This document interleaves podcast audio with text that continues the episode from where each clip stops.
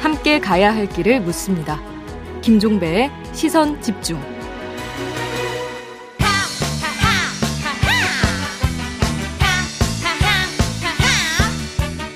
네. 저희가 봄 개편을 맞아서 새롭게 마련한 코너입니다. 정치 하하하 코너인데요. 정치 뉴스 보고 웃는 그날이 오기를 기대하면서 만든 코너명인데 너무 거창하지 않나 싶기도 한데요. 자, 그 주인공 바로 국민의힘의 하태경 의원입니다. 오늘은 전화로 만나보겠습니다. 나와 계시죠? 예, 안녕하세요. 하태경입니다. 네, 이렇게 새로 고정으로 굉장히 합류를 해 주셨는데 감사드리면서 포부 한 말씀 부탁드리겠습니다. 아, 예, 그 여당원으로서는 이제 처음 고정 코너가 되니까 네네. 이 코너에 대해서 강한 책임감이 좀 들려고. 아유, 좋은 말씀이에요. 다음 주에는 좀 그 스튜디오에서 뵙기를 기대를 하면서 예, 그러겠습니다. 네, 좀 몇 가지 현안이 있기 때문에 이거에 대한 의원님의 좀 견해를 여쭤보겠습니다. 결, 그러니까 예. 어, 오늘 드디어 이제 그 문재인 대통령과 윤석열 당선인이 만나게 되는데요. 네. 의원님은 어떤 이야기가 나와서 어떤 내용이 좀 나오기를 기대하세요? 큰 줄기는 뭐 두 가지 방향이지 않을까 싶습니다. 일단 네. 안보 문제, 안보 음. 문제가 지금 당장 핵심 현안이기도 하고 해서 음, 음, 뭐 초당적으로 대처하겠다. 음. 네. 이제 문재인 정부도 이번 ICBM 발사에 대해서는 아주 강력한 네, 네. 규탄 입장을 보여주잖아요. 또 음. 우리는 뭐 보수 정당은 또 원래부터 그렇고. 네, 네. 에, 그래서 이제 그런 안보 문제에 대한 공감대가 있고 또 하나는 대내적으로는 음. 대통합 정부. 네. 그래서 이제 뭐 과거 이제 노무현 대통령이 대연정 추진한 적도 있고 음. 어 그래서 그런 대통합 정부를 추진할 테니까 예. 뭐 노무현 대, 대, 아니 문재인 대통령 좀 응원해 달라. 예. 좀 함께 또 그러면 또 공감을 할 수 있을 것 같고요. 음. 어, 그래서 뭐그 갈등 해소하고 화합으로 가는 예. 그런 큰 방향에 예. 에, 공감대가 예, 세- 생긴 것 같습니다. 뭐 인사 문제도 거의 다 해결된 것 같고요. 예. 음. 자, 그런데 이 자리에 지금 청와대 유영민 비서실장하고 장재원 당선인 비서실장이 이제 그 배석을 한다는 거 아니겠습니까? 이 예. 형식을 어떻게 읽어야 되는 걸까요? 뭐 배석했다가 또 중간에 또 독대했다가 이렇게 에, 유연하게 갈 것 같습니다. 예. 그래요. 예, 아무래도 뭐 문재인 대통령이 예, 본인이 임명한 음. 사람이잖아요. 근데 아, 이제 예, 검찰총장으로. 아, 예, 예, 예. 그- 그랬는데 이제 그 경쟁 정당에서 대통령이 되었기 때문에 음흠. 좀뭐 서먹서먹한 마음도 어, 있을 거고요. 예. 그래서 좀 자연스럽게 하려고 음. 두 사람 뭐 윤활유 역할 좀 하다가 음. 아, 분위기가 좀 자연스러워지면 아, 또 어, 분위기 메이커용으로. 음. 예, 좀 그런 것 같습니다. 예. 근데 좀 제가 의원님께서 좀 정리 좀 해주세요. 그러니까 그 이 자리를 그 보통 지금 언론은 회동이라고 표현을 하잖아요. 회담이 아니라. 예. 그러면 예를 들어서 여기서 이제 회담이 되면 의제가 있고 그거에 대한 합의 내용에 대한 공식 발표라는 또 형식을 사후에 이제 따라붙지 않습니까? 근데 예, 예. 오늘 이 만남도 그러니까 그런 형식이 뒤에 이어질 거라고 보세요. 저는 문재인 대통령이 이 자연스럽게 뭐 당선이 당선인이 무리한 요구를 저는 안할 거라고 생각을 하고요. 아 그렇게 그, 보세요. 음. 예, 예. 그 문재인 대통령도 사실 문재인 대통령 입장에서는 역사적 평가 아, 밖에 안 남았잖아요. 네, 그게 네, 제일 네. 중요한 것이고. 예. 물론 이제 그게 차이가 나는 거예요. 민주당은 이제 몇, 몇 개월 뒤에 지금 지방선거를 중심으로 생각을 해야 되지만 네. 문재인 대통령은 역사를 보고 어, 생각을 하는 분이고 음흠. 때문에 당선자와 만나게 되면 음. 에, 유정의 미를 잘 거둔 그런 음, 대통령의 음. 모습을 저는 보여줄 거라고 생각을 하고요. 예. 그래서 큰 갈등보다 합의문 같은 게 저는 나올 수 있다고 생각합니다. 아, 합의문이 나올 수는 있다. 예, 나올 거라고 생각합니다. 예. 그러면 예 를 들어서 MB 사면 같은 경우도 그럼 거기에 포함이 될 수 있다고 보세요? 그동안 쭉 보면 그건 뭐 발표할지는 모르겠습니다. 하지만 예. 그 MB 사면 이슈가 있을 때 음. 청와대에서 어, 거기에 대해서 부정하는 입장문이 나온 적이 한 번도 없잖아요. 예. 인사 문제는 여러 가지 입장이 나왔지만 음. 에, 그래서 문재인 대통령이 결자 해지하려는 마음을 진작에 가지고 있었던 것 같고요. 네. 그렇지 않았으면 뭐 우리는 고려하지 않고 있다라든지 뭐 이런 입장이 나왔는데 MB 사면 문제는 논란은 많이 됐지만 예. 청와대 아무런 입장 표명이 없었습니다. 아무튼 이제 그 문재인 대통령이 수용할 거다 이렇게 보시는 거네요. 아, 그렇습니다. 이제 전직 예. 대통령이 계속 감옥에 있는 이런 상태가 음. 국민 통합 측면에서 음. 아주 안 좋잖아요. 그래서 네. 문, 대, 문 대통령이 결재하지 않을 거라고 봅니다. 그 집무실 이전을 위한 예비비 편성은 어렵다고 보십니까? 어떻게 보세요? 그것도 해결될 거라고 봅니다. 이제 왜냐하면 이제 당선자의 사실상 제1호 어, 공약이고, 음. 어, 또 어느 정도 이제 그 정부가 입장을 밝힌 게 지난번 국방부 장관 그 상임위 할때 국방부 장관이 한 2개월 정도 여유가 필요하다 고 그랬거든요. 예. 그래서 지금 인수위에서도 음. 어, 5월 취임 전에 다 국방부가 이사해라 이런 음. 입장을 강요하고 있지 않거든요. 예. 그래서 그 국방부 장관 입장을 수용한 상태이기 때문에 예. 네, 그 문제도 사실상 이견이 좀 사라졌다고. 그러면 그 문재인 정부에서 이제 인수위가 밝혀진 496억 예비비 그 심의에서 의결할 수 있다고 보시는 겁니까? 예, 이제는 뭐 지난번에는 그 보니까 이제 20일 안에 이사해라. 2개월이 필요하다. 이런 의견이었기 때문에 음. 의견이 해소됐고 음. 그래서 이제는 예비비도 아무런 뭐 문제가 없는 것 같아요. 아, 그렇게 보시는 거군요. 알겠습니다. 그건 좀 지켜보도록 하고요. 지금 이준석 대표가 어, 안철수 인수위원장 국민의당 대표를 만나지 않았습니까? 예, 예. 합당이 4월 초쯤 완료되지 않을까 한다 이렇게 밝혔는데 이렇게 이야기를 하면 상당 부분에서 물밑 합의가 있었다고 해석을 해야 되는 거죠. 어, 그렇죠. 그리고 또 지방선거를 하나의 당으로 치러야 되기 때문에. 예. 예, 그때까지는 완료를 해야 됩니다. 네. 그러면 지금 합당에 만약에 물밑 합의가 그러니까 있었다라고 한다면 지도 체제 문제나 뭐 공천 지분 문제 이런 것까지 다 어느 정도 이야기가 됐다라고 봐야 되는 거 아니겠습니까? 사실 뭐 그전은 당명이 가장 큰 이슈였거든요. 네. 당명 문제가 해결되었고 예. 그리고 어 지금 합당에서 새로운 지도부를 선출하기 위해서 경선은 할 수가 없는 상황이거든요 시기적으로. 그럼 현 지도부 체제 하에서 예. 합당이 될 수밖에 없고 예. 이것만 음 이게 이제 동의가 됐는지는 아직 확신할 수 없지만 네. 동의하지 않을 수 없는 상황일 겁니다.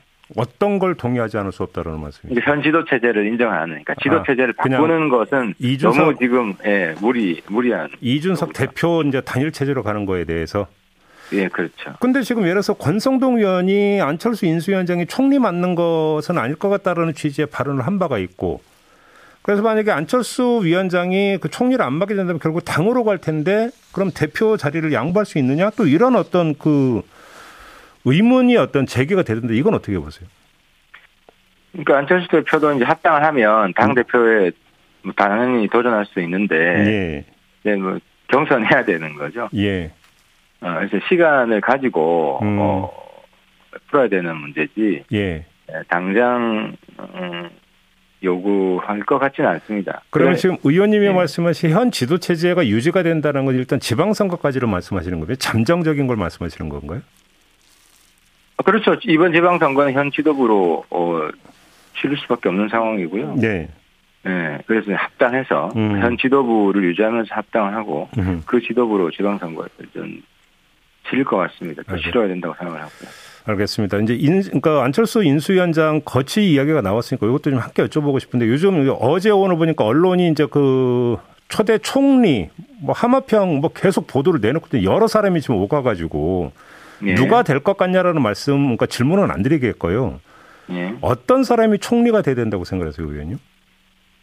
지금 총리 이 가장 큰 게 총리는 국회를 통과해야 되거든요. 인준을 받아야죠. 예. 예, 장, 장관하고 다릅니다. 과반이 찬성을 해야 되고. 예. 그 말은 민주당이 반대하는 사람이 안 된다는 겁니다. 음. 어, 그래서 어 여야 여야 모두의 동의를 받을 수 있는 게 가장 큰 기준이 현실적 기준이 되어버렸다고 생각을 하고 예. 그래서 아주 그 한쪽 당파적인 음. 이런 인사는 좀 되기가 어렵다고 생각합니다. 그러면 지금 언론에 그 지상에 오르내는 이름을 보면 한덕수 전 그 노무현 정부 때 경제부총리죠. 그다음에 김한길, 그다음에 박주선 이런 분들의 이름이 오르내리는데 바로 그러니까 이분들이 갖고 있는 공통점은 지금 민주당이 여당일 때 정부에 몸을 담았거나 또 그 당적을 가졌던 분들이라는 공통점을 갖고 있는데 방향은 이쪽으로 갈 것이다 이렇게 보시는 겁니까? 아무래도 예, 당 색깔이 옅은 분, 예. 음, 옅은 분 쪽으로 갈 수밖에 없을 것 같아요. 그러면 정, 그러니까 예를 들어서 설령 정치인이 총리가 된다면 국민의힘 출신 정치인은 아닐 거다 이렇게 보시는 거네요, 정리라면. 아니 국민의힘 정치인이어도 예. 사람에 따라서 다르잖아요, 민주당에서 예. 볼 때. 예. 예. 그래서 그 인물에 따라서 음. 민주당이 예, 수용 가능한가. 음. 그리고 민주당이 뭐 반대할 수는 있지만 네. 국민들이 볼 때 정말 억지 반대 같다. 예.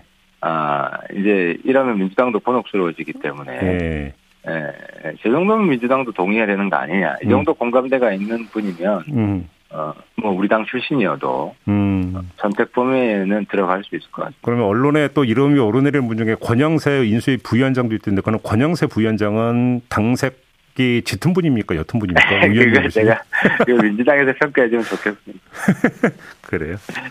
알겠습니다. 요거 좀 하나 마지막으로 요거 여쭤볼게요. 의원님이 이제 이준석 대표하고 또 친하시기도 하니까 의원님 견해도 궁금한데요.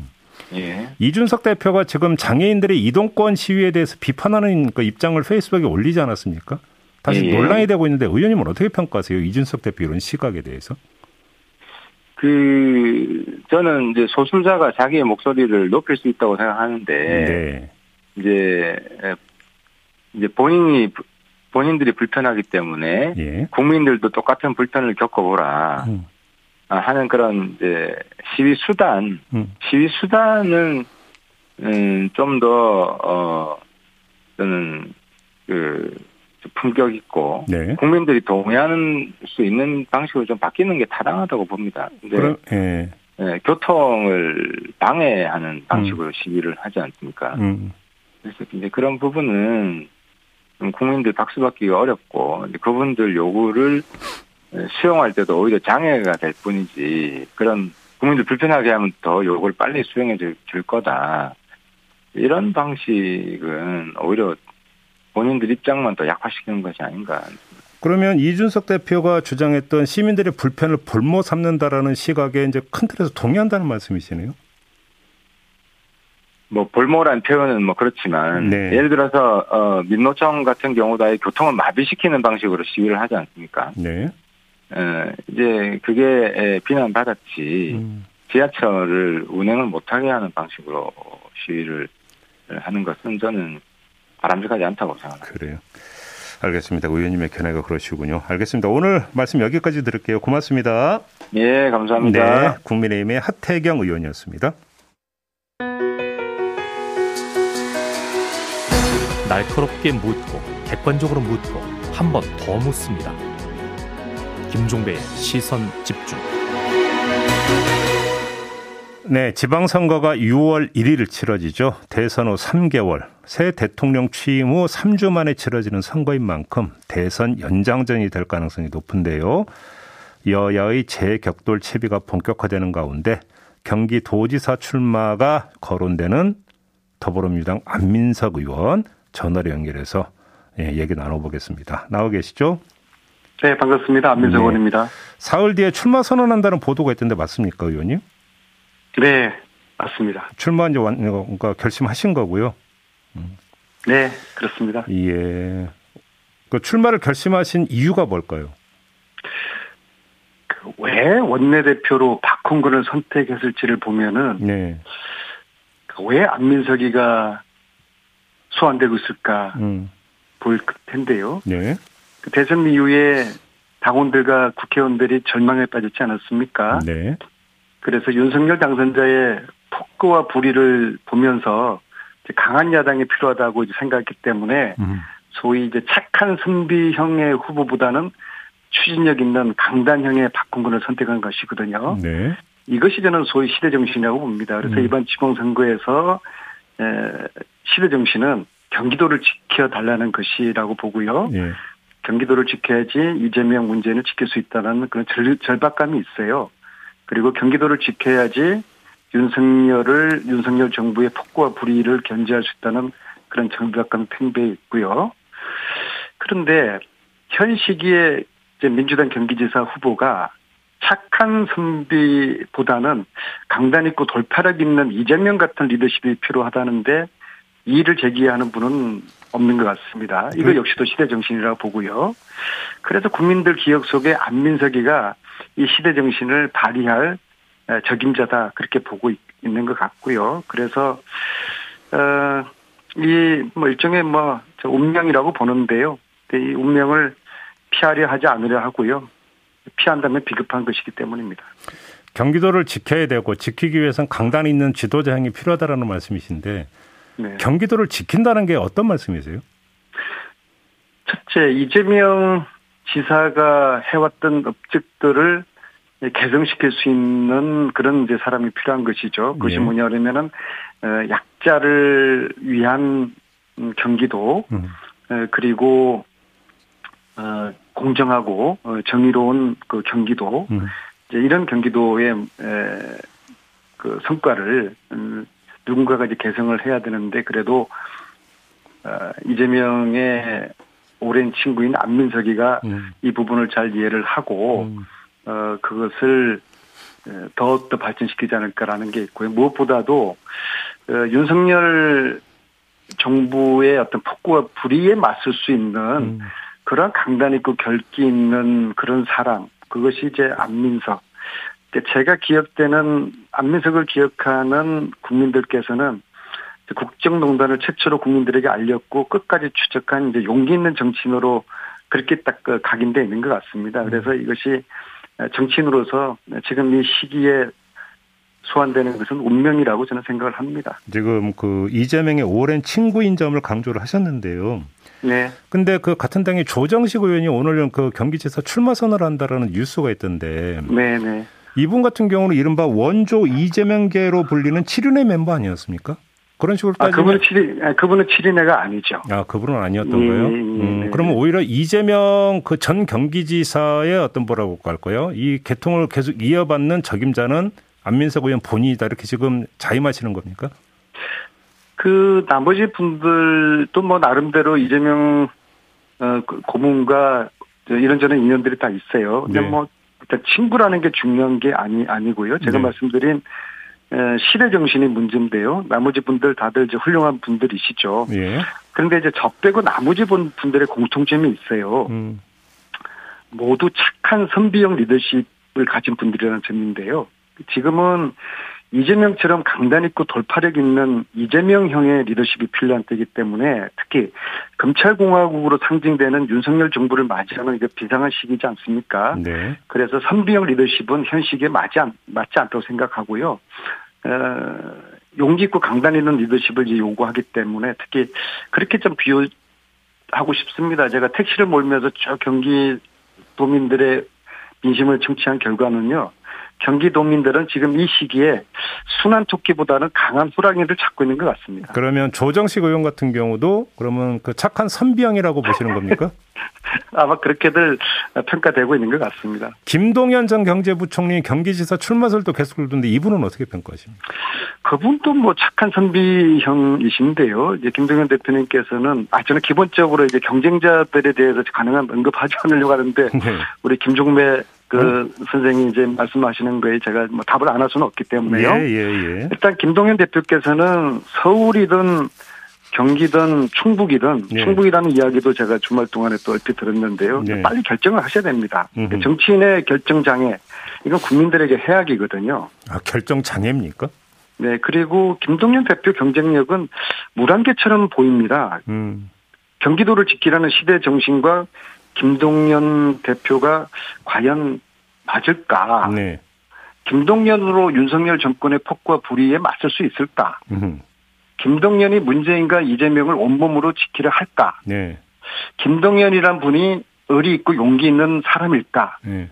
이게 이제 경기도민들께 한번 여쭤보겠습니다. 근데 저는 기본적으로 김동연 대표는 역시 이제 착한 선비형으로 사실 운 좋게 문재인 대통령 정부에서 발탁되었지만은 음.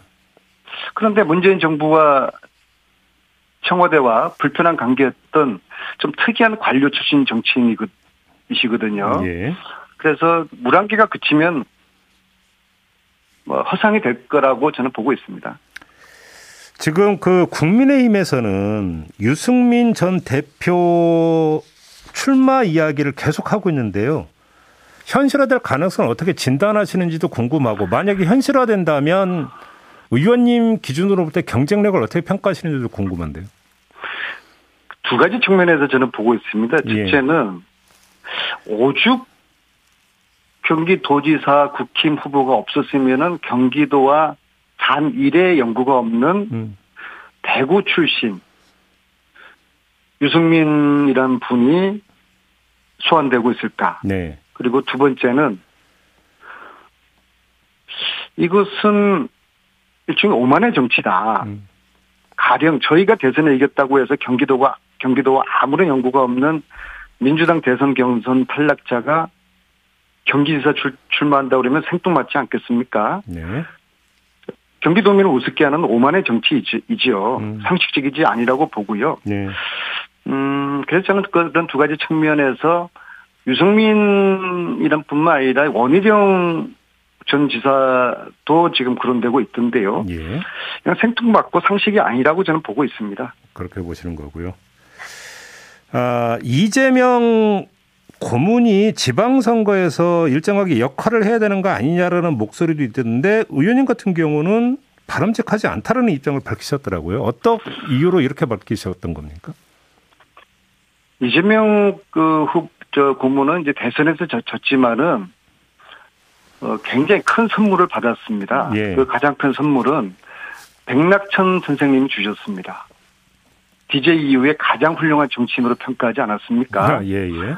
예, 이 훌륭한 정치인을 우리가 정치적인 자산으로 생각하고 음. 불쏘시개로 서는 안 되는 것이죠. 네. 예, 그래서 어, 당장에 그 이재명을 조기 등판해야 된다는 것은 음. 현실적이지도 않고 저는 동의하지 않고요. 네. 단지 문재인 대통령의 학습 효과를 주목할 필요가 있습니다. 예. 그분은 대선 떨어지고서 당권을 잡고 그리고 이제 대권으로 가지 않았습니까? 예. 그래서 특히 여의도 경험이 없는 이재명 고문으로서는 당권 도전에 대한 그런 요구가 굉장히 이제 강합니다. 예, 예. 예 그리고 이제 이후에 자연스럽게 대권으로 이어 어, 지지 않겠습니까? 음.